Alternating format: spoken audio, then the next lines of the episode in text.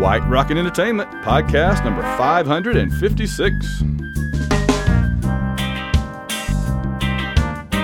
David Wright is here. Jim Yelton is here. I'm Van Allen Plexico. This is the White Rocket Entertainment Movie Review Podcast, and we are here tonight to talk about what are we talking about tonight, gentlemen? Oceans, baby. Ocean's 11, Ocean's 2001. It is the 20th anniversary this year, and I'm very excited. It's one of my all-time. It's a top 10. It's one of my all-time favorite movies. It's never been done before. What's the target? When was the last time you were in Vegas? You want to knock over a casino. Three casinos?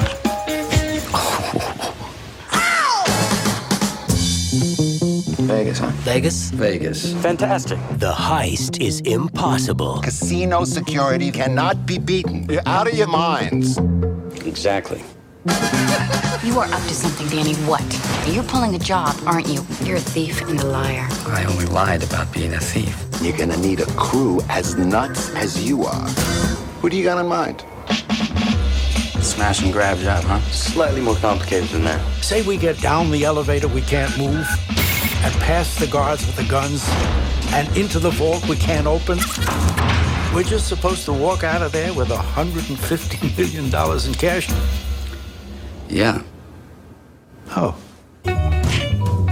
But these guys That is the sexiest thing I have ever seen. are just crazy enough You'd need at least a dozen guys doing a combination of cons. Do you understand any of this? I'll explain later. to pull off the con Someone called for a doctor? of the century. We're set. We're set. We're set. Do it already. Why don't you check the batteries? Congratulations. You're a dead man. George Clooney, Matt Damon, Andy Garcia, Brad Pitt, and Julia Roberts Why do this? Why not do it? from the Academy Award winning director of Traffic and Erin Brockovich. Because the house takes you. Unless, when that perfect hand comes along, you bet big, and then you take the house. Been practicing this speech, haven't? A little bit. Did I rush it? Felt like I rushed That was good. I liked it. Ocean's 11. You're either in or you're out. I'm staying in. I am your host, Van Allen Plexico. I was just released from prison after doing a four-year stretch involving African ceremonial head masks. I'm joined for this caper by David Wright, who's been getting bored teaching poker to celebrities, and by Jim Yelton, who's been having trouble filling the hours and also doing a little freelance surveillance work for the FBI Mob Squad. How are your nerves, Jim? I mean, they're not great. They're they're not great. We were also supposed to be joined by Bobby Nash, but he's developed a bad case of bronchitis and put in for a transfer to warmer climates. So no Bobby tonight. That worked out pretty well. We were also going to be joined by Phil Turrentine, but he passed away. Not on the job, skin cancer. I didn't send flowers, but I did date his wife for a while. All right, gentlemen, it's nice to be working with proper villains again. And here we go, talking about Ocean's Eleven. Very exciting. So, this is a movie that Soderbergh decided to do. I love this. He said, I want to do a movie that's just a pure joy.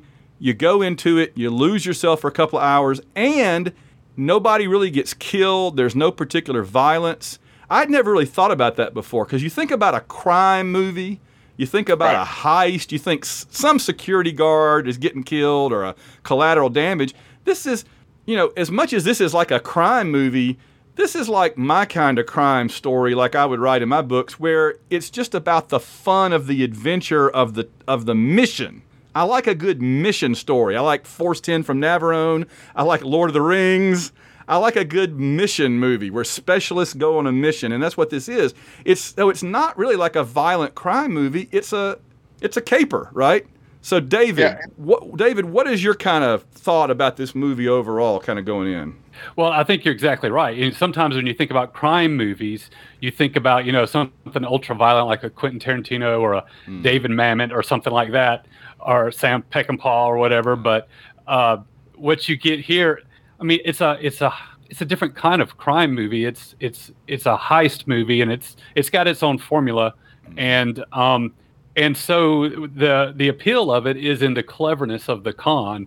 And Yeah. so yeah, it's exactly what it is. You've got um, you know you're putting the team together. Everybody's got a specialty, and you're going out and trying to make it happen. But what you've what you've already uh, put your finger on, and I think you're exactly right. The number one appeal of this film, in my opinion, is that um, in that light, breezy tone and attitude that kind of pervades through all of it. So Yeah. it's a it's a it's a it's a crime, but it's utterly likable and charming and it there's a there's a kind of a jazzy soundtrack to it all and the, that carefree confident attitude of the characters and it just it, the movie just kind of breezes by and it's just it's just fun you just end up as a just a nice pleasant experience kind of a soft smile on your face through the whole thing so it's it's it's just a very easy watch And the only victim really is the least likable person in the entire movie. So, which by the way, again, is something I try to do with, with Vegas Heist and Miami Heist is I always make the people getting robbed the least likable people so that you have more reason to root for, for my guys, right? And gals. So and he and he literally has no redeeming quality. I can't think Right. of anything they do. They they make they go out of their way to make sure he's absolutely not sympathetic at all. That's absolutely true. makes- which which you need that Yeah. in order to pull for the criminal. exactly. You know, Exactly. you know, you want the outlaw to be the to be the protagonist. Um, Yes. you, he's got to have a you you got to have a good reason to be on his side. Exactly. Jim, overall about the movie, kind of how do, what are your similar thoughts along those lines? Well, you and I have talked about doing a show about oceans for a long time. And and you hit it right off the top where, you know, we have this shared mutual love for like men on a mission movies. Yeah. And and that also I think is why you and I both like a good heist movie because you know where a, um, a men on a mission movie like you know Magnificent Seven or Guns of Navarone or Oh, yeah. you know they're more war action oriented things but a heist movie allows you to have all of the fun parts of the men on a mission sort of tropes and not have all of the the more heavy elements of it and so you get to have a lot of fun with it. And you know the the one thing that i loved about oceans from the very beginning was i felt like and, and we can talk about this a little bit more uh, later on when we go in depth but soderbergh i feel like uh, a couple of years prior he did out of sight with george clooney. Yep. and that was really the first time I remember seeing Steven Soderbergh do a more light movie. I mean, a lot of Soderbergh stuff was a, a little bit darker, a little bit more edgy, and out of sight because it was Elmore Leonard. He allowed himself to be a little bit lighter, and and I mean, it's not a comedy by any stretch of the imagination, but it allowed him to kind of stretch himself and be a little bit more playful. And that's also the very movie where you see Clooney become a little bit more of a different actor than what we had seen up to that point. And a lot of people point to Out of Sight as being like Clooney's big breakthrough Hmm. after so many attempts at trying to be a movie star that he finally became like that guy. And I think for both of them, for Soderbergh and for Clooney, like Out of Sight was kind of the precursor to what they wanted to do with Ocean. Yeah, I think that's fair. I think it's fair. I want to ask real quick about the, um, and I yeah, I agree too. I mean, I, I kind of said it already. I want to ask a little bit about 1960. Have either one of you seen the 1960 Frank Sinatra, Dean Martin? Jim seen it? David, have you seen it? Oh yeah, lots. It's I'm not familiar with it. I have seen it, but it's been a long time. I There's can't not a- say that I I didn't particularly like it. No. I'm a big fan of the heist films, but it didn't it didn't stick with me at all. It doesn't have a plot. It's just them carousing goofing off, around. right. Yeah, between shows at the Sands or whatever. They're, right. They're, you can yeah, almost tell they're not even acting. It's oh just yeah. Camera. It's just Right. them. It's like their home movies, absolutely. Right. But uh, very high. Pr- Jim, what did you think about it though? A- a- am I on the right track here, or is it, or is there more I'm missing? So yeah, I mean, you're not really off the track because the the thing about the original one, and you know, I for some reason, I mean, as a kid, like those Rat Pack movies just seemed like cool to me because there was this mystique around the Rat Pack, and That's so it. I mean, Yeah. not not just Ocean's Eleven, but I remember watching like Robin and the Seven Hoods and Sergeant Three and, and all of the Rat Pack movies on TV. And there was just kind of like this mystique surrounding the movies that they were excuses for all of these guys just to get together and have fun when they weren't doing shows Hmm. in you know the the main ballroom at the Sands. And so you know, this Ocean's Eleven, the original, was like the epitome because that kind of got the ball rolling for them.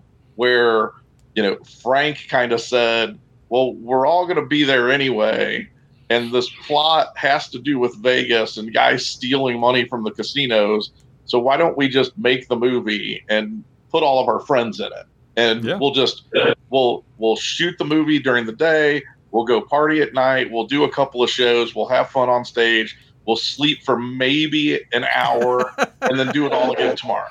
That's it. And and so you're right. Like the the plot. Well, and and there's not a whole lot of plot in the remake either, but they do add some twist to it uh, that I like. But I mean, by and large, it's just an excuse to get really cool people together on screen.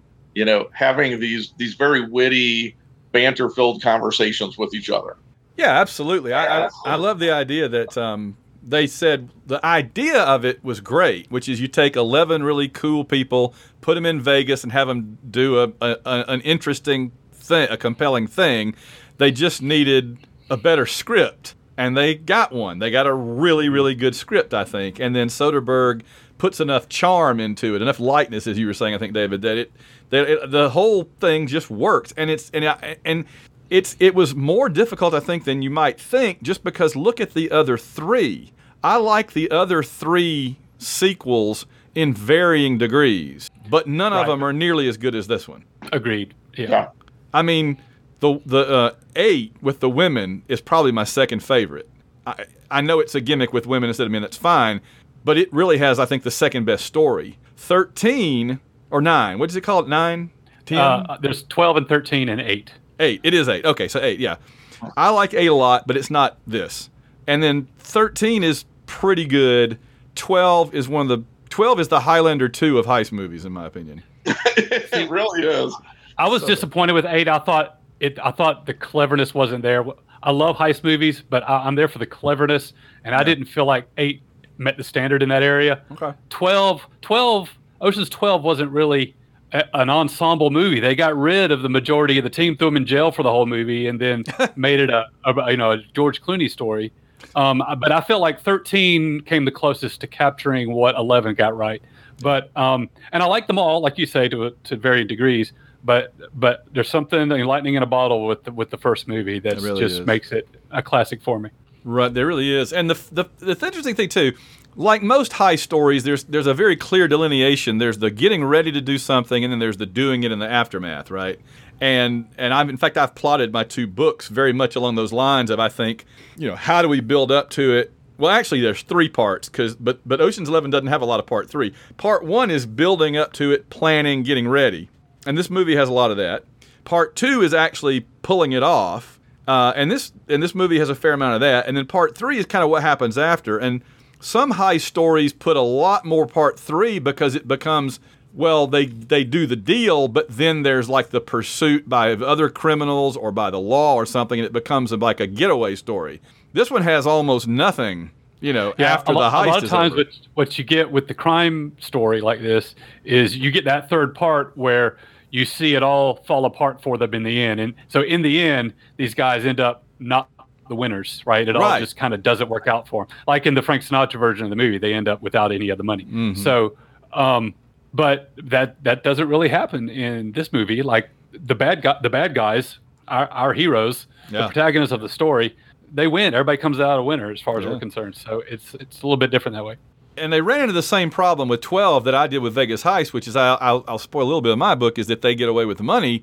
But the problem is when your criminals are rich, they have no more reason to do any more robberies. So you, if you're going to do a sequel, you immediately have to figure out what happened to the money, and they and they deal with that in, in Ocean's 12 as well. But that that annoyed me too. So that was kind of a lesson that I learned and used myself for Miami was don't don't drag out that they lose the money, get them right back in the arena working on something again. Because the whole thing about them losing the money at the beginning of 12 just kind of lost me and I never recovered. And then they got into all the other stuff. But anyway, um, um, anything else we want to talk about before we get into our categories? We got quite a few to hit. hit. Um, Well, the the one thing about the movies like this, and I, I'm sure we're gonna all pick kind of our favorite cast members as we as we go through this, and, and point out favorite moments that we have from the various actors. But you know, whether it's the Magnificent Seven or Guns of Navarone or something like this, the the cast I don't I don't care how good the story is. Mhm. Like the this whole kind of movie hinges on who you have in the cast. It does. And that's one of the reasons why this movie works so well because even even when you get past like the top four build actors in the, in the cast and you start getting into the rest of the team, like everybody in this movie is great at what they do. Yeah.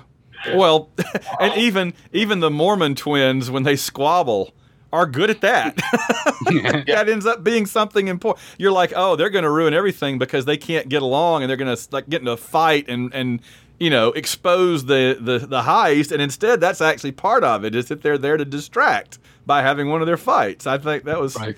that's hilarious. Um, Yeah, so so uh, to me, the number one appeal of this movie is that it's cool. Like everybody's cool. There's this whole attitude of just so, cool. I mean, Clooney and Pitt are just as cool as they can be. They're Oh. they're they're like blatantly trying to outcool each other on the movie screen. They are. They're just being movie stars, you know, and you're just along for the ride. Yeah. Uh, like I said, that little light jazzy soundtrack with the with the warm lighting, you know, color palette inside the casino, and then the supreme, just that pervading, like relaxed, utter confidence and coolness with the characters. Like I've got this under control. There is no not a worry in the world, that's right. and it's just you just want to be those dudes. They are the coolest dudes that you will ever see in a movie. It's all about being cool. And um, it, it, it, you're exactly right because think about Matt Damon. Matt Damon is Jason Bourne just a year later, and he's one of the coolest guys. And yet he he's like a pencil neck dweeb next to Clooney and Pitt in this movie. He's like a big nerd next to them, and it's that's that's Matt Damon, and he just looks like you know the awkward little brother. So. They absolutely, and I have a little more to say about that when we get into it.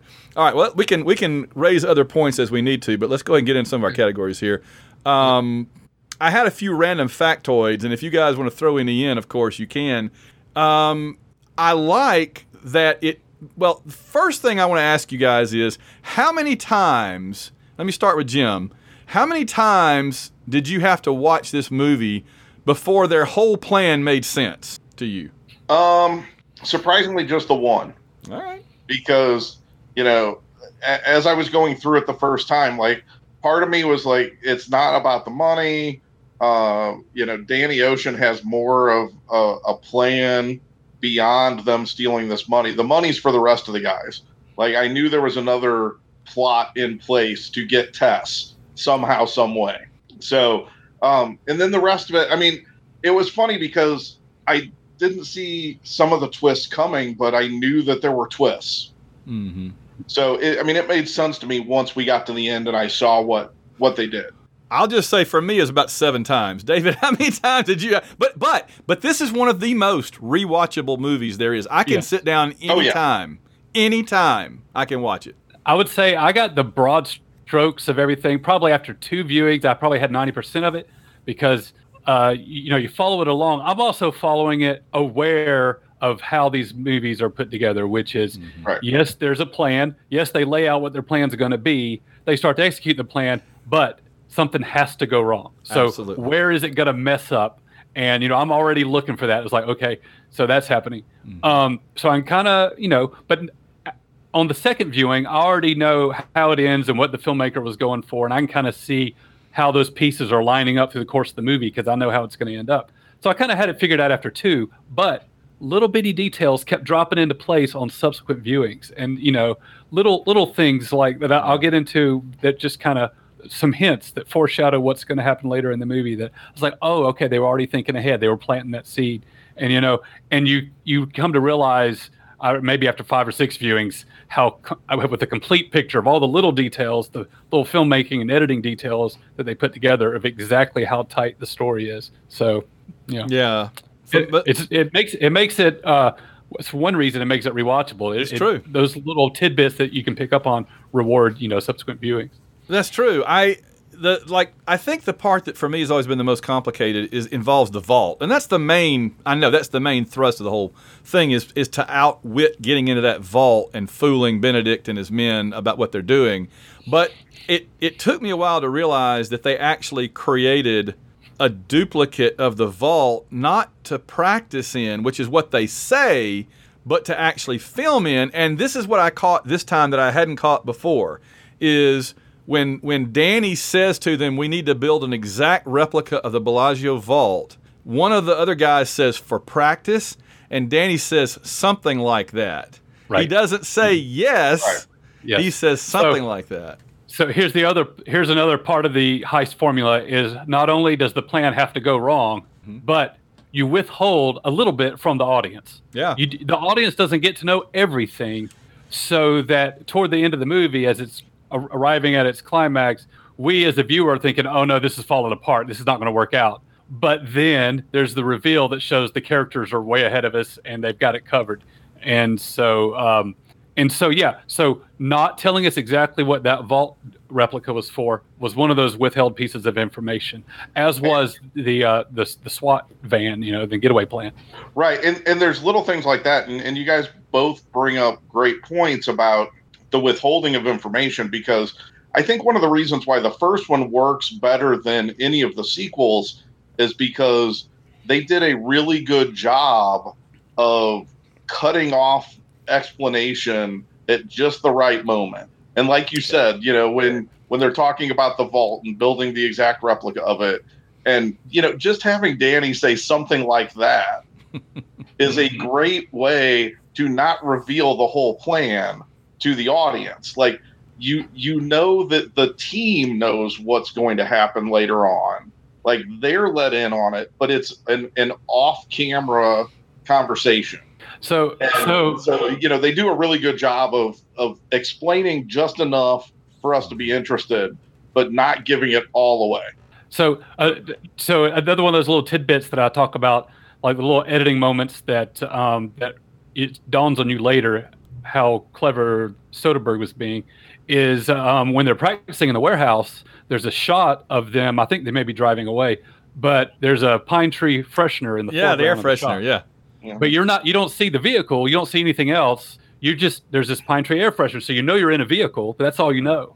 Yep. Well then, but they wi- they they withhold from the audience their whole plan about disguising as a SWAT team and getting away in the in the SWAT van.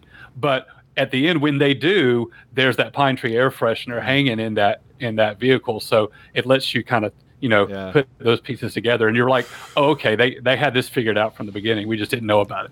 I think it's And just cool, hard. you know? I think it's just hard for my brain to process all those different threads at once because there's a the, like Right. 55% of my CPU is devoted toward this is cool. Whoa.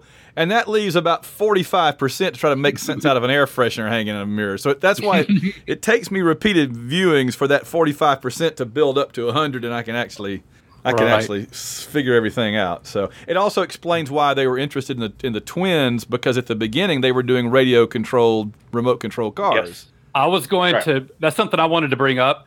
Literally from the very beginning Mm-hmm. of their of those characters' introductions, you see remote controlled vehicles. Yeah. and that's critical because I mean it's it's serving as a character introduction, so it's already checking some boxes in the first act, you know. But you're already laying the groundwork for what could be a ridiculous part of the resolution of the movie, which is this remote controlled full size vehicle. But they've been working since the beginning of the movie to kind of establish that this is something these characters can do. So Yeah. I thought that was good, you know, kind of like double time work there by using that remote controlled little truck as an introduction to the twins. So I think that's that's that's it's good filmmaking. That's good stuff. Because the first time you see it, you're like, "What is this whole truck racing? Or what is that?" Right. It's funny, but why am I having to spend five minutes of this movie watching them race and, and yell at each other, and then you figure out later? Well, and on the first viewing, when you see the remote control vehicle, it doesn't dawn on you that it's because of the racetrack scene at the early part of the movie. Yeah. It just makes sense and you're bought in and you're, Yeah, you're going yeah. with it. Right. And then you kind of have to study the movie to realize, okay, that's why Oh, yeah. I was going along with it. Again, that's about my seventh time I figured that out. yeah. Yeah. Uh, the first five were just me going, "This is cool," and then number six, I'm like thinking about it, and by number seven, I'm like, "Okay, I get it." So one you know one of the things for me that's that's along those lines is the, there's the great scene with Bernie Mac at the car dealership when he's negotiating with the guy to get the vehicles for the heist moisturize. and it it didn't dawn on me until the very end as they're they're doing the reveal of how they pulled it off that he he's negotiating a price for two vehicles. Like they don't just need one truck; they need Oh, right. two. Yeah. And you know, you Oh. see them, you see them use the one truck is the getaway vehicle that they're you know driving remotely, and it never dawned on me until the very end that they used the other truck as the SWAT van. Oh, and I was Oh, like, oh, that's why they needed two because they were the SWAT team and they needed another truck. And it's it's little things like that that Yes. you know you you love in heist movies when they do that kind of rewind and show you all of the tricks that they did Mhm. because then you're like, oh, that's why that. And they do have a they they do have a segment like that where they kind of go back and just show you a couple of things where you're like, oh, okay, okay, with the SWAT team and all that. They show you Rusty with the mask up for a second and and and then all that. Yeah, it's really really cool. And all right, and I don't know, I don't know about y'all, but I put con cons, con stories, and heist stories totally in the same category. You know, to me, Mission Impossible or Leverage is just the same Yep. thing as Ocean's Eleven, all for the same reasons. You know. or the Sting, yeah, Mhm. yeah. Uh, did you guys have any random factoids you want to throw out there before we get into our age the best? I got a couple.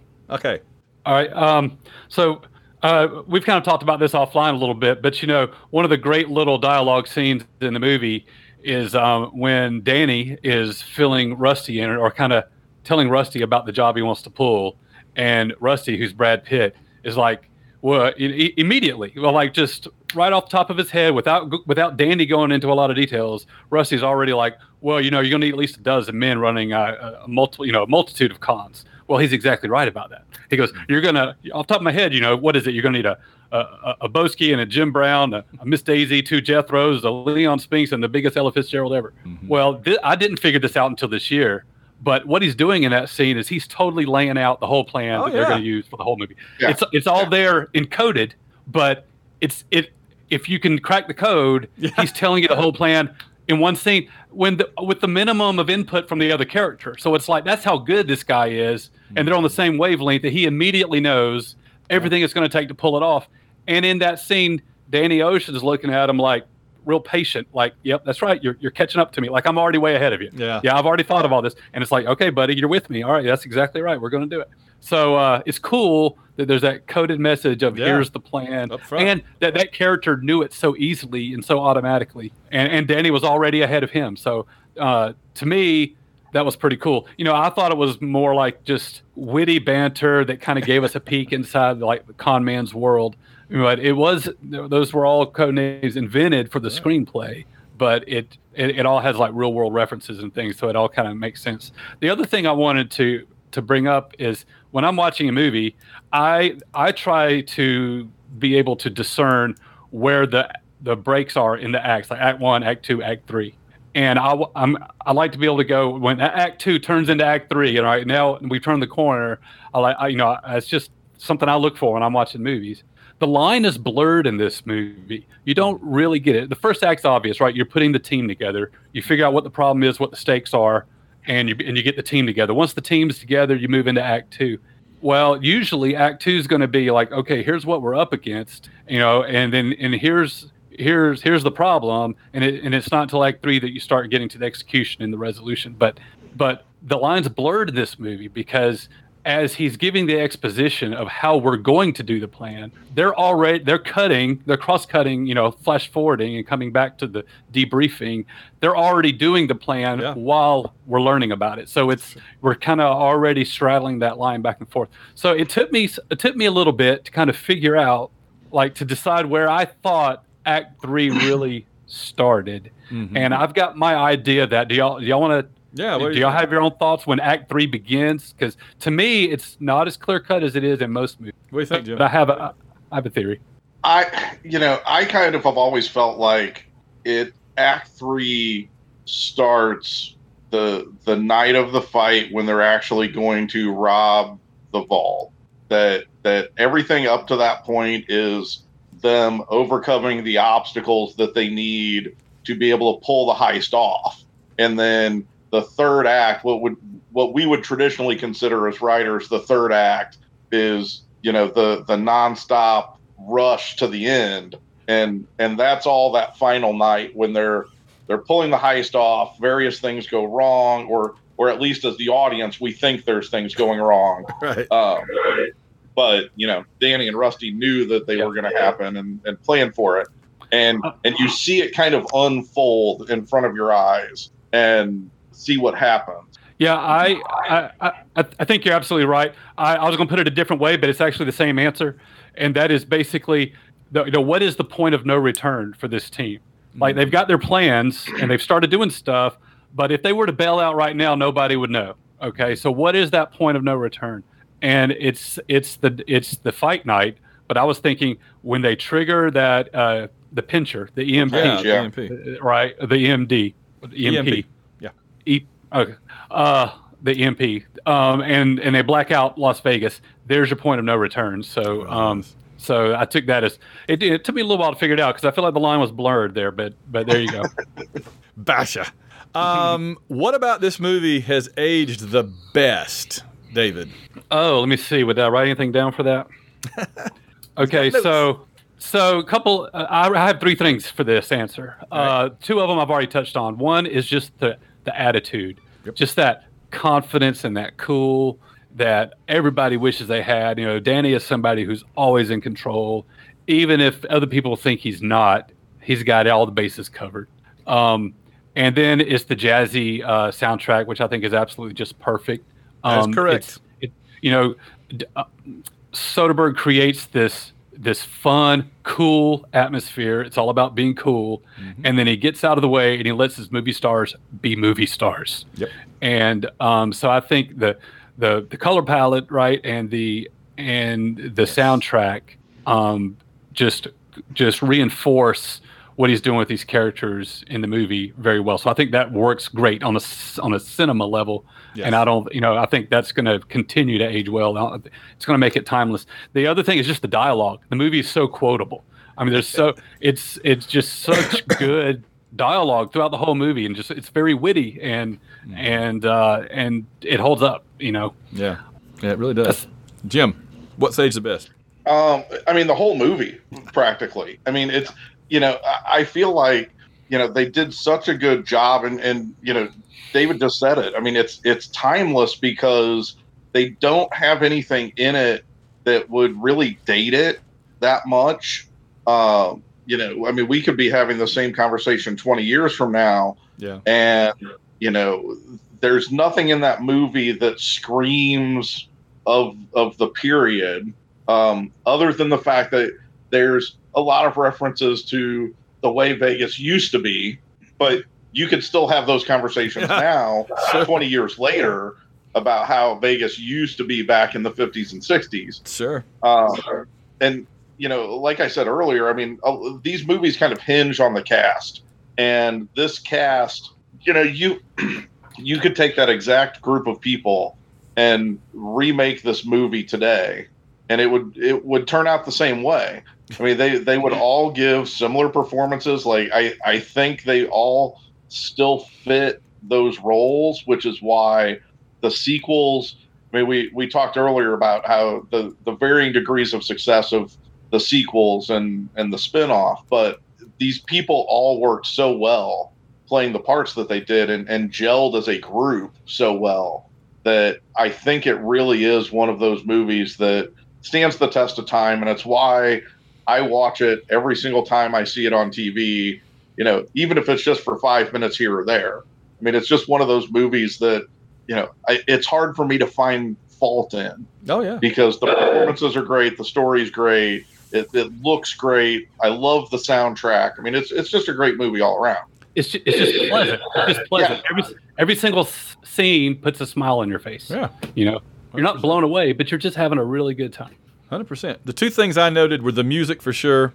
I mean, it's just so suited to it. I like that he, they picked. Um, I was reading that they that a little little less a little more a little less conversation, a little more action was a lesser known Elvis song before this movie came out.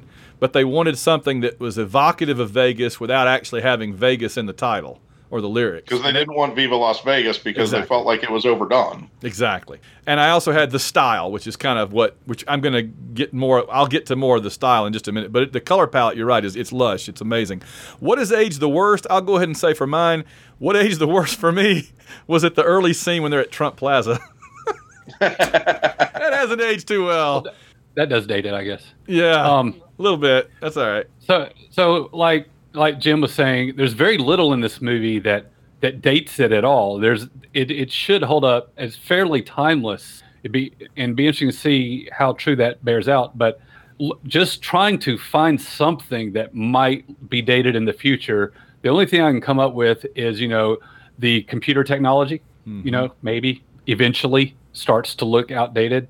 Um, and then the fact that you're using real boxers in the fight kind of ties it to a certain time period. Right. You know, but if you had mm-hmm. fictional boxers, maybe it'd be a little more timeless. Yeah, so Lennox that's Lewis. but that's all I got. That's all I got. Yeah. I mean, everything else I think just just works kind of in an evergreen kind of way. Jim. I I think the the only other thing, and you know, we we saw this. I mean, they they talk about it in the movies, as a matter of fact. You know, when when you have you know Ruben talk about you know in especially in thirteen, where you know you're talking about them destroying and demolishing the older casinos to put up these new casinos.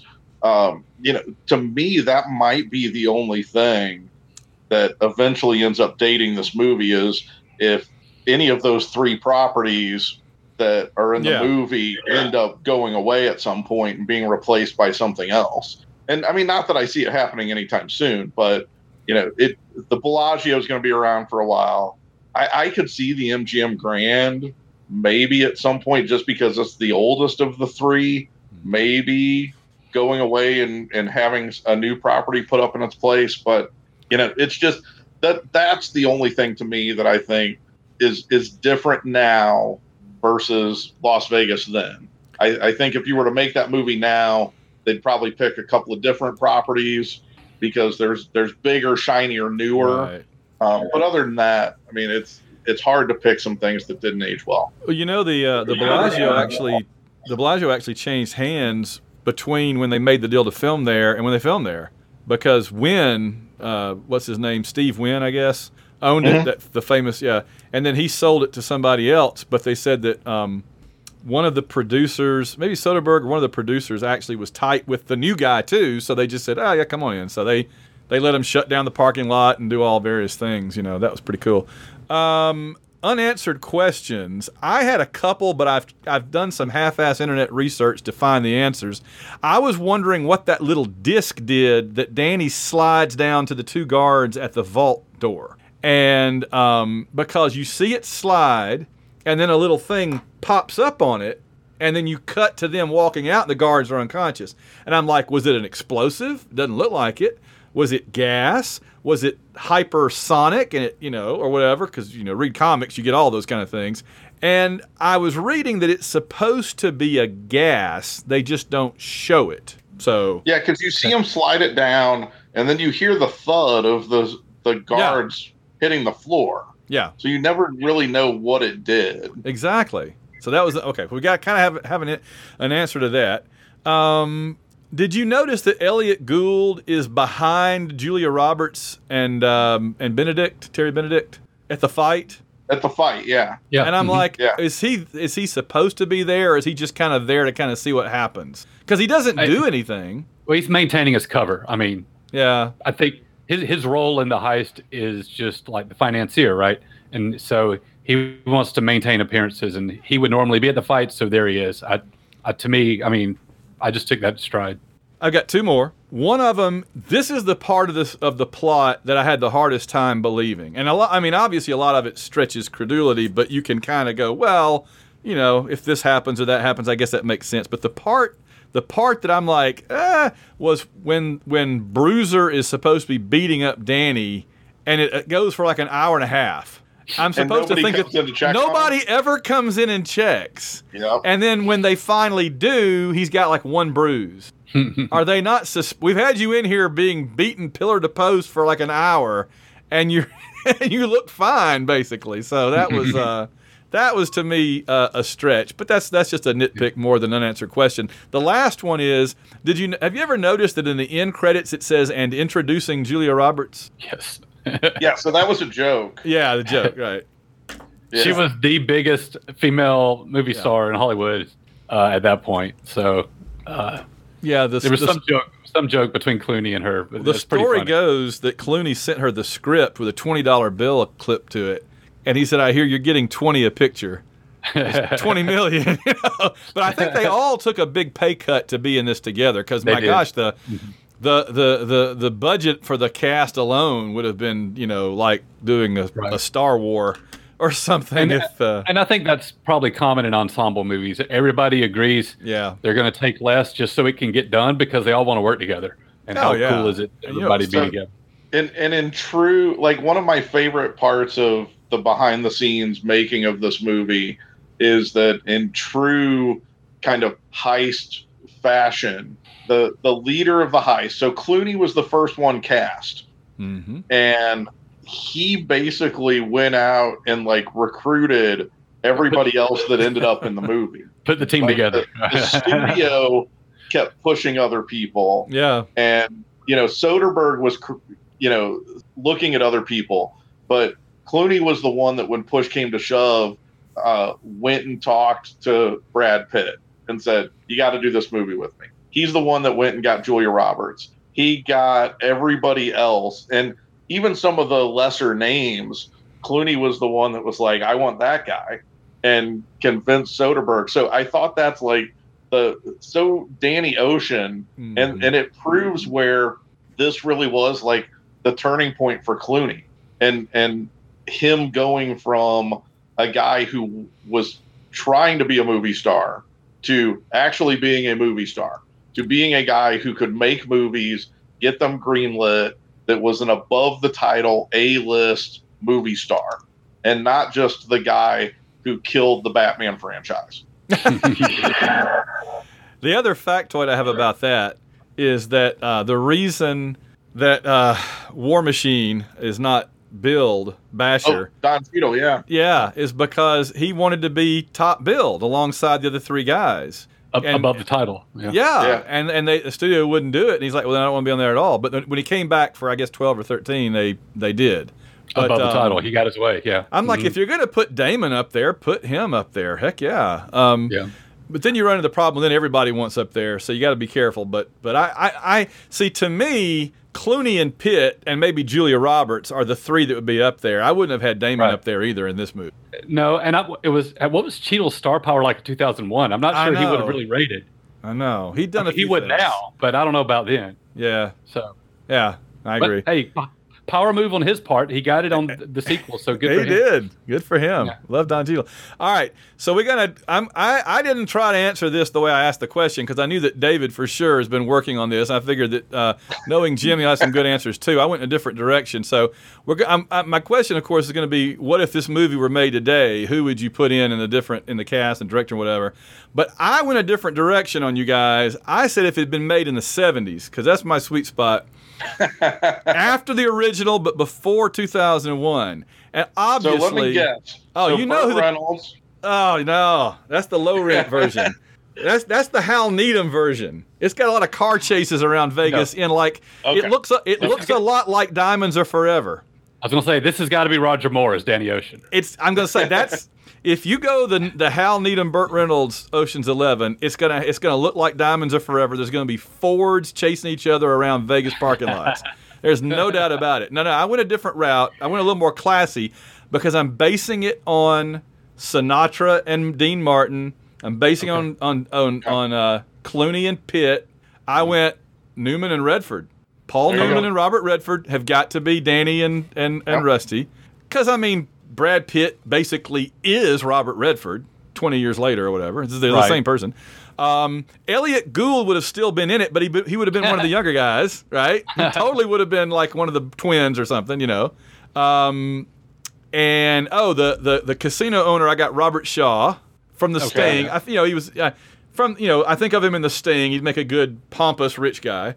Um, You know that Jack Lemmon and Walter Matthau are the two older guys. You know they're the they're the casino they're they're the uh, the Elliot Gould and the um uh Carl uh, Reiner. Carl Carl Reiner. Reiner. Yeah, Yeah. got to be whichever way you want to go. I figure Jack Lemmon does a better Carl Reiner. That kind of vulnerable, confused. Oh, uh, I'm not. sh-" That's that's Jack Lemmon, and then you know Richard Pryor is um the blackjack. No, the blackjack dealer. Oh, uh, Bernie Mac. Yeah, Oh, Frank. Bernie He's Mac, Bernie yeah. Mac.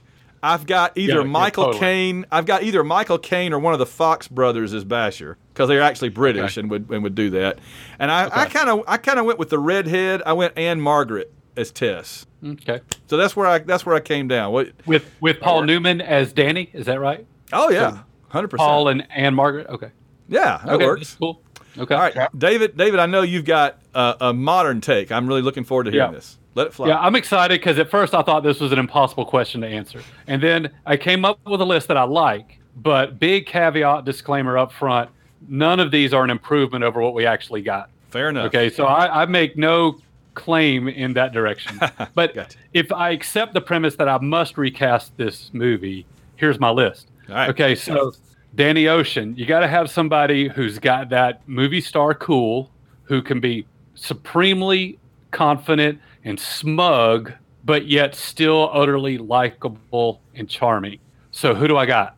I got Robert Downey Jr. Oh, Yes. of course. as Danny Ocean. Now, my first thought, my first thought was Jon Hamm because I feel like he's got the look, He does. but I, but I don't feel like he's got that movie star charisma that's going to sizzle the screen. Not quite so- to the same degree. Yeah. And Downey's going to have that little undercurrent of comedy. You know, he's going to inform it just right. So I think he'd be great. Well, if you have Robert Downey Jr., how are you going to replicate that chemistry that George Clooney and Julia Roberts had? So who's your test if Robert Downey Jr. is your Danny Ocean? Oh, it's, it's- Marisa Tomei. Okay, boom. Okay. Okay. So Robert Downey Jr. Marisa Tomei. I was All right, going so- Gwyneth Paltrow, but that's cool. All right. So right hand man in in uh, the Brad Pitt role, I went with Bradley Cooper.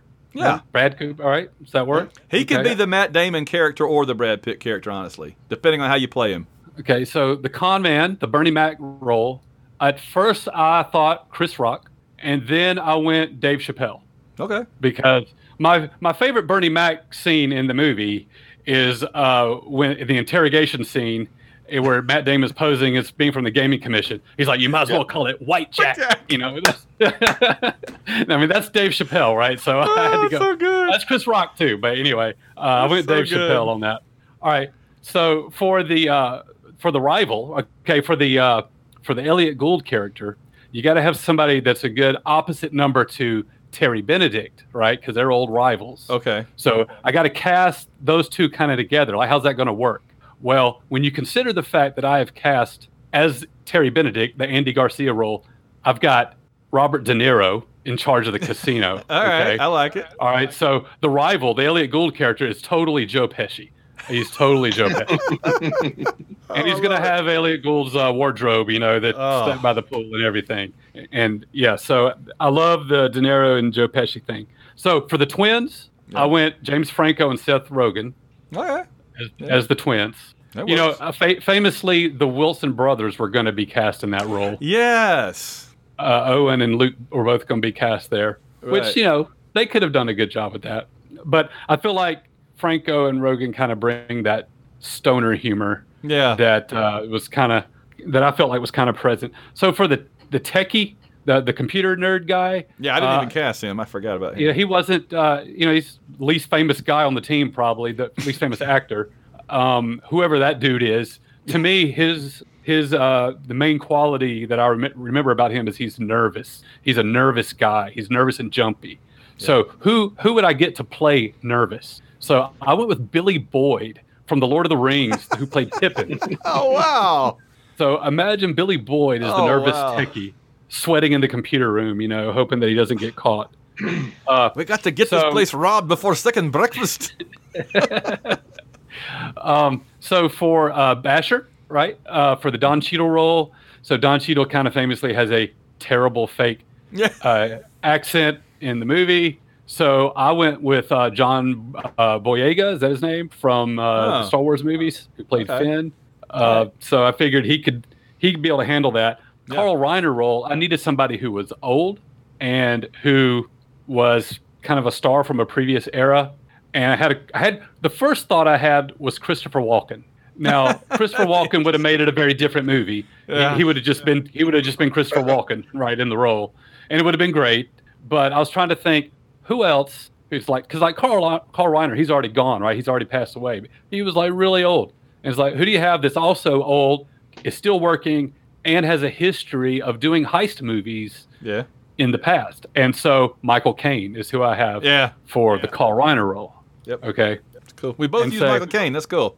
And so for the last two, it's real easy. So for the protege, the Matt Damon role, I just I couldn't think of anybody else except Tom Holland. I figured he could Yeah. probably play that unsure, nervous uh, rookie, you know, who's got Mm-hmm. some raw talent. And then for the acrobat, you just go back to the Peking Circus or wherever they found the first dude and Yeah. and get another one. You know, He wasn't a big actor. Uh, yeah, just whoever, whoever can do it, you know. So that's that's my cast. And And, for the director, for the director, you, you can't replace Steve Soderbergh. I mean, no one else is going to capture it. So, and so let's talk know- about Soderbergh for a second. Well, hold on. You know, you remind me of something. You remind me of something. Let me interject. I've been saying the three related movies, but actually there's four related movies, and the one that I forgot is the best. Oh, I know what you're going to say. Mhm. Ocean Yes. 7-Eleven. Right. Logan Lucky. Lu- uh, Lu- Lucky Logan or Logan Lo- Lucky? Logan Lucky. Logan Lucky Okay. is Logan so Lucky, much yeah. better than the Great other movie. three. It's not as Yes. good as Ocean's 11, but it's right there.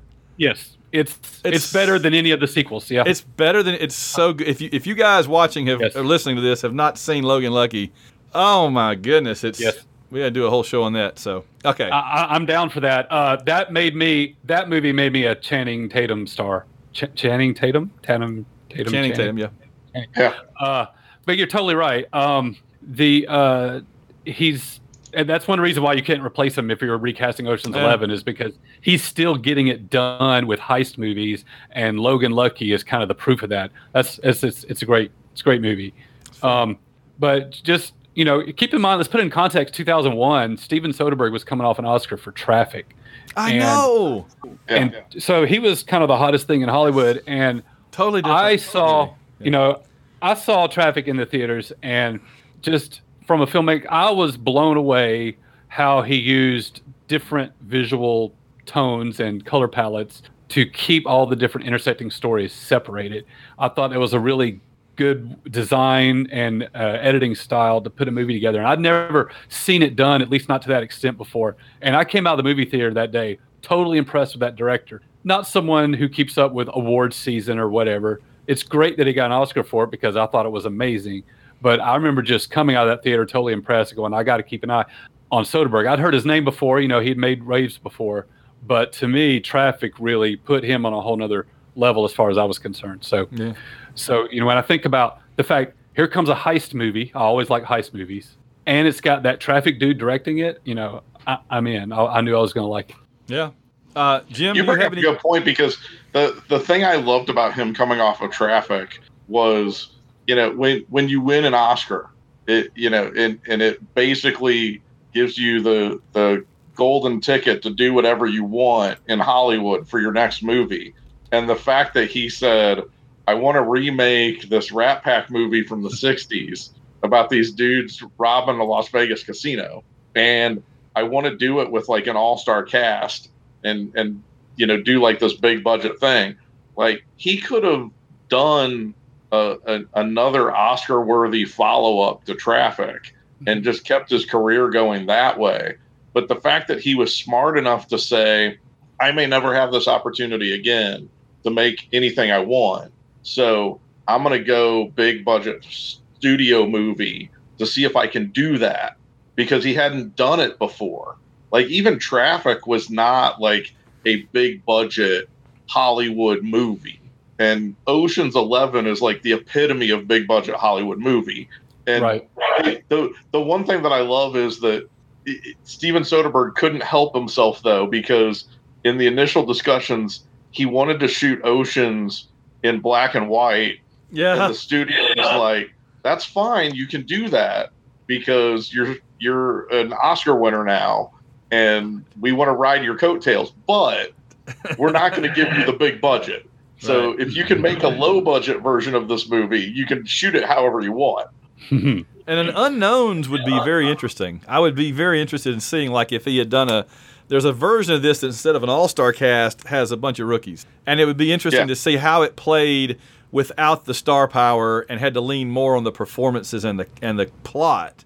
I, I don't think it would be as good because I think that's not what the movie is. But I would. be Yeah, so. Soderbergh is somebody you know who kind of disdains Hollywood. Is kind of outside Hollywood. Came up through the indie channels, and um, like you say, coming off this Oscar, he actually like went all in on Hollywood. It's like this is the the most Hollywood movie you can make. Yeah, but to really me, is. it was almost there was a little bit of a wink at the camera, a little bit of a smirk on his face as he's doing it. You know, it's because it's it's it's barely Danny Ocean. It's so George Clooney. Yeah. There's barely any Danny Ocean there. You know, Yeah. and it's like he's just kind of playing with it. He just totally leaned into it. So you know, and he, and he seems like he he really enjoys playing in this genre because he comes back to it a lot.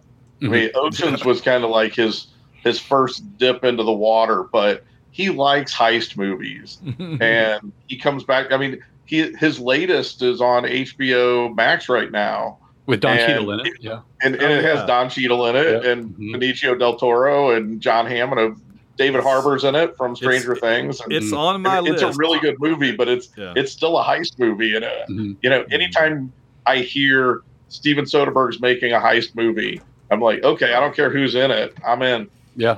Yeah, Yeah, oh, totally. absolutely. Jim, before we move on, and, I, and our next question, I want to hit do a do a quick hitter because I think it, it's it's it's kind of almost a yes or no. Um, but did you have any recasting you wanted to do? Because I kind of So that. I knew you guys were gonna like just totally outclass me in this, and honestly, any conversation about recasting this movie seems moot to me because, like I said earlier, like this cast is so perfect. Absolutely. I I mean, I could come up with 11 names and throw them out there and go, yeah, it would be cool to see this group of people, but it that's all it was. Now, I it's funny because David stole about half of the cast I was going to throw out because instead of trying to come up with like the perfect cast, what I was going to do was throw out like if I was casting this just solely with people who have been in Marvel movies, Yeah, then I could come up with a really good cast that would work. And, and David had half of them in his. So Of course, almost everybody's been in a Marvel movie at this point, but that's right, exactly. That's why I figured I was safe. Well, and you know the funny thing is that of all the of all the big of all the big MCU actors, Hemsworth is probably the most Brad Pitt. He's bigger and all, but I Yeah. could see Downey with him as Rusty almost more than uh, Well, because see, Chris Evans is Chris Evans. I don't think is quite the same. So but he could do it too. if I was going to cast this going through the MCU, I mean, like my my top ones were, you know, obviously Downey playing Ocean is Yeah. just the perfect fit. It's but then, good. like you said, Van, like Hemsworth was going to be my go-to to play Rusty, yeah, and then Chris Evans was going to play Linus Hmm. and replace Matt Damon because I think Chris Evans has got like that ability to to play that younger character a little bit. he could do it. Uh, and, and the, Uh, the oh, go ahead. I'm sorry. obviously, you know, Scarlett has to play Tess. Um, I mean, there's there just go. no other person to player. Um, where, where you get into trouble trying to cast in the MCU, like I figured Michael Douglas could play the Saul part or Ruben, either way. You, you know, you or Benedict. John Slattery was going to be my choice for Ruben, and then have Michael Douglas play Saul because I could see Michael Douglas having a little bit more fun playing Saul. Yeah. Uh, Yeah. Don Cheadle could keep his role, right? Yeah, Don exactly. um, and I and, And then for the brothers, I was going to have Sebastian Stan and Anthony Mackie. perfect. And then Oh, and the techie beautiful. and the, uh, and the techie Paul Rudd, right? The Gotta nervous be. Yeah. Paul Rudd's got to. Yeah, Yeah. Got to be Paul. Hey, Rudd. from now on, we'll when we do recasting, we're only doing MCU recasting. That's a good good idea. Although I did like my '70s recasting, but I but I think that's a good that, idea. that- We'll- that was awesome. Yeah. we'll have to do that. All right, I want to blow through this one quickly because we got two more big questions to go to wrap up tonight. Could this be made? Could this be remade as like a streaming series? Jim, what do you think? Could you is is it worth? Is there a way to do it for more than one episode? yeah. I, I mean, I think there is. I, I mean, it, would take some thought, Yeah. and and you'd obviously you'd be adding a lot of twists and turns to the plot that aren't in the movie. Right. Um, I think you would have to add a little bit more backstory for characters. You know, if if you're doing it as a streaming limited run series of like 10 episodes, Yeah. which seems to be the sweet spot now for a lot of these shows. Um, you're definitely going to have like one episode that is just a flashback to how Tess left Danny. Exactly. Uh, you're probably going to have some flashbacks throughout the run showing how all of these different people cross paths with Danny over the years to where he knew where to go get them. Mhm. Um, you know, so I mean, there's a way that you could do it, and I think it would be fun to do. Um, but it's kind of like you know, whenever somebody says, you know, somebody should remake Jaws, I'm like, why? Like it was, it was perfectly done the first time. Why would you want to mess Yeah. with that? That's the answer. You got the answer right. You have to do the you have to focus on the Pack's backstory and the relationships. I think. David, what could you add to that, if anything? Well, I mean, I, you open my eyes to that. My my answer was going to be no because my mindset was was okay. Ocean's Eleven gave us that story, so now a TV series is just going to be an episodic run of different cons and different heists. It's like how many times can you do that? If, if you're outside of a casino, it's no longer really Ocean's Eleven. Right. And if you if, it, if you're knocking over a casino every week, how soon does your suspension of disbelief get destroyed? But if you're taking just this plot and you're expanding it and you're exploring the full backstory, I could see that being the way to go. But you know, and I and I'm about to say but, but I think this is also would be possible in today's landscape. Is you got to keep the same cast, you got to keep those movie stars in this TV show. Which Good luck. um, but you know, you sign them on for a for just a limited run of a streaming service. I mean, you're you're, you're seeing top stars do that today. That's- so I think that's true. Probably probably work out. That's true. All right, two questions to go. The pinnacle, we call it on this show. The pinnacle. This movie represented the pinnacle of what? And I'll give you some examples. I, am going to ask you a couple, but I feel like this movie is the pinnacle for Pitt and Clooney together. I don't think you get them. If you do get them together, I don't know if you get them together better than this. I think this is um, the pinnacle for nice suits with no tie. Everybody in this movie, I guess except for Benedict, Because they're the cool. nice. Right, they have the nice suit, but there's no tie. I like that. That's the way I would. I, I, I tend to go if I can, and I think this is probably the pinnacle for oceans movies, as we've already said. Is this the pinnacle for heist movies?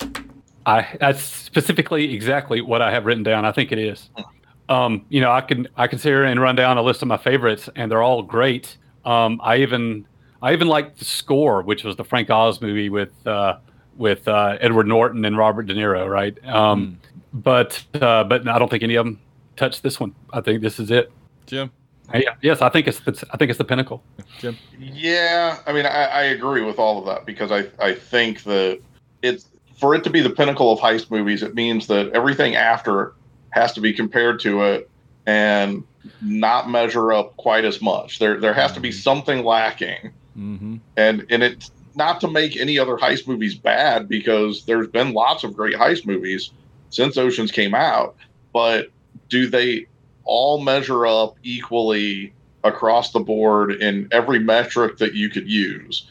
And it's hard to say that there's anything that does because it all comes back to it, do you enjoy every scene of this movie? Do you enjoy every character? Do you enjoy everything about it? And you know, Oceans has got the complete package. Um, I was going to say, um, surprisingly, and I, I had to pull my note up just to make sure I was looking. I think if you look at it, this Ocean's 11 might be the pinnacle for Julia Roberts. Wow. I I don't think she's a, as big of a movie star post Ocean's 11 as she was coming into this movie. Coming into it, yeah. I mean, I- clear, I clearly, to- Pretty Woman was clearly her going up up the mountain. But you're saying That this put is her on the mountain. That put her on the mountain. Yeah. yeah, and, and I'm is her- not saying I'm not saying from uh you know an acting standpoint. I mean, she's given great performances since then, but from from a star standpoint, right. she she was coming off of you know Erin Brockovich the year before, Mhm, and The Runaway Bride was the year before that. mhm. Um, like she was at the pinnacle of her career, and you know you mentioned earlier the the story about Clooney sending her the script with a twenty dollar bill attached as a joke, saying, "I hear that you're getting twenty a picture now." Like that was not a her getting twenty million dollars a picture was not a joke, and you know, I don't know that there's any actresses that have come close to that since. So, you know, I I think this was the pinnacle of Julia Roberts as a movie star. And yet she's in like eight minutes of it. Yeah, seven or eight minutes. Yeah. How about that? Uh, but but, the chemistry is to so great. her. Yeah. If, if he's not in this movie, I don't think Yeah. it works as well. Oh right. No, it doesn't. Yeah, it doesn't. Yeah. Yeah. Well, Well, well, now in, in Ocean's Twelve, you know, she plays both Tess and she plays Julia Roberts in the sequel. There's a whole. Oh, And I even- think she's a yeah, better Tess than she is a Julia Roberts. you know about Ocean's 12? Do I love it? I love that you love it. I did say I love it. As Terry Benedict I, I, out of the four, uh, well, if you count L- Logan Lucky, so Logan Lo, Logan Lucky's number two, Ocean's 13's three, Ocean's 12 is four, and I put Ocean's eight at the, at the bottom of it. Whoa, no. All right. Ocean's 11, Logan Lucky, Ocean's 8, Ocean's 13, vast drop off like the abyssal in the middle of Pacific Ocean, Ocean's 12. I just I really do not like Ocean's 12. And I really and I like all I like all the actresses that are the actors that are in Ocean's 8 is a big part of. Big Mindy Kaling fan. I liked her in it and I liked Awkwafina Well- in it and all that. So I, I was going to say, so, you know, while we're talking about the sequels, uh, and I know you've got one more question, so I'll make this quick. Uh, my feeling about the sequels is 12 is Steven Soderbergh going back. I, I, I hate to use the word pretentious because I don't think he's ever been a pretentious filmmaker. But if he's ever come close to being a pretentious filmmaker, it's Ocean's 12 because there's a lot of overindulging of his directorial sensibilities in that movie. And there's a lot of stuff that didn't need to be in it that could have been trimmed and tightened up that story a little bit. Um, I agree with you about the cast for Ocean's 8. I I was not, you know, offended that they wanted to do a female version of this kind of movie. I loved the idea. I loved every single person they cast. Yep. I don't necessarily know that I liked the characters that they were playing as much as I did the idea of them making this movie. I think some of the people that are in it are miscast with the role that they have and and not allowed to do what I was expecting them to do in the movie. I thought they were let down by. I thought they were let down by the plot. I did. I didn't think the cleverness that I want to see in a heist movie Right. was there. I just thought they were a little too checking the box by the numbers kind of movie. So, and, and Ocean's Twelve also is to me w- missed the mark on being an Ocean's movie because they just kind of like they literally like shoved everybody yeah. out of the out of the story, you know, and made it a smaller cast. Which that can be a good movie, but that's not an Ocean's movie. Well, and the other thing with Ocean's 12 is when when they do the the reveal of what the plot is at the end and they do the rewind to show you all of the twists and turns, like they had already pulled it off. They stole what they meant to steal. And so 90% of what we saw was just smoke and mirrors that they didn't even need to do hmm. because they already had the egg. They already had what they were going to steal. Right. So why go through all of this other stuff? It was just to be showy, Yeah. and I never you know, got it. it's they should have just cut to the chase and shown up at the the villa at the end and been like, "Here's your egg." people sh- people should just watch Logan Lucky instead. Yeah, I, I it would have taken Right. me seven times through Ocean's Twelve to understand it, and I didn't want to give it a second time through. So I've watched it once and said, "That's it. I'm never watching it again." All right, our last category, gentlemen. We'll be out of here. Who won this movie? And there's a lot of uh, nominees I think that we could put out there. So I'm just going to throw it out here. David, who who who would you want to nominate, and we can kind of see who we if we have a consensus on it at the end. Well, at the risk of being obvious, I have to say George Clooney. Um, to me, this is like the ultimate movie star turn, right? He he gets to just put all his charm out there on the screen. It's not like um, Oh Brother Where Art Thou, where he's like trying to go for broad comedy, right? He's not trying to be some hard edged action hero. He's just George Clooney, and he just he's totally in his element. And we get to see the reason why you know, guys want to be him and girls want to be with him kind of thing. And it's just, uh, I don't know if his star ever shines brighter. I don't know if it ever really captures the appeal of George Clooney. I don't think any other movie does it better than this one does. So I say Clooney wins the movie. There's an alternate universe where Bruce Willis is Danny Ocean in this movie, and I'm glad I don't Yes. live in that universe. I'm glad I don't live in that universe. Uh, Jim, who won the movie? Uh, I, you know, I ultimately I have to agree with David because that was going to be my answer. That, I think it's Clooney, but just for the sake of argument, um, I, I also think the argument could be made that Soderbergh wins Yeah, I have both. Of them. because I, I, uh, you know, Oscar for Traffic or not, Mhm. if this movie had not worked, he would not have made another Hollywood movie ever again. like he he would have gone back to making small budget indie movies and contending for Oscars every once in a while, but not ever really being able to put together the whole package and make a big budget blockbuster movie that was going to make big money at the box office. You know, I I think this was his big swing at a crowd pleasing movie and he proved he could do it and you know, now every once in a while when he feels like it, he goes back to doing it just to be able to have some fun and be able to say he can do it um, mm-hmm. in between doing the more prestige projects that he does. But I, I think if he had not ever made this movie, he would always be known as that guy that made the smaller movies that are really good, but never really could take it to the next level. Yeah. No, y'all, y'all, are, y'all are exactly right. I, I have I had Clooney and Soderbergh, the whole Ocean's team to a certain degree. I think Las mm-hmm. Vegas won. I mean, this is just a two-hour advertisement for Come to Vegas. I tell you mm-hmm. right Right. now, without this movie, I wouldn't have any desire to go to Las Vegas, and with it, I really want. I've never been, but I'm, I, I really want to go. And and, And just- without this movie, would there have been a Vegas heist?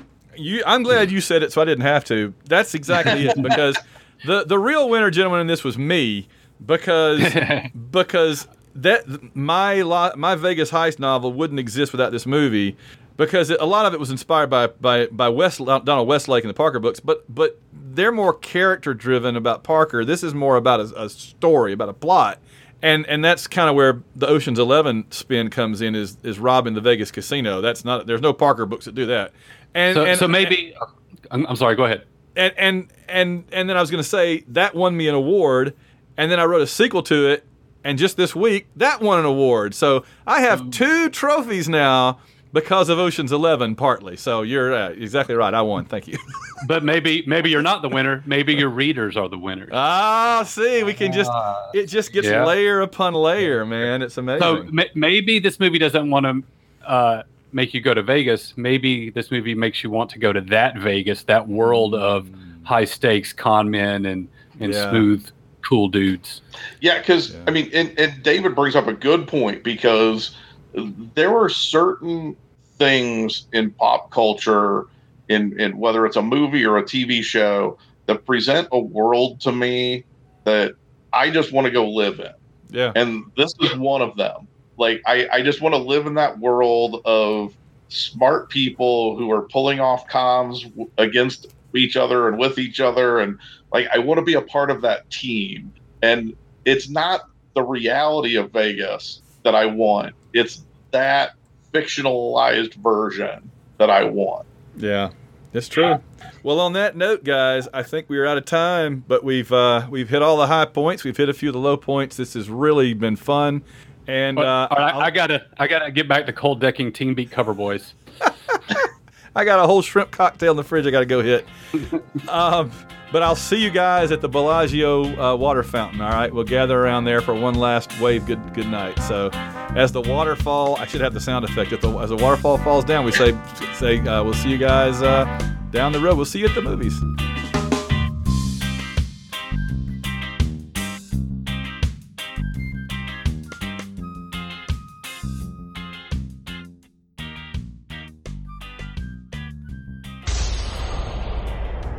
This has been a White Rocket Entertainment production.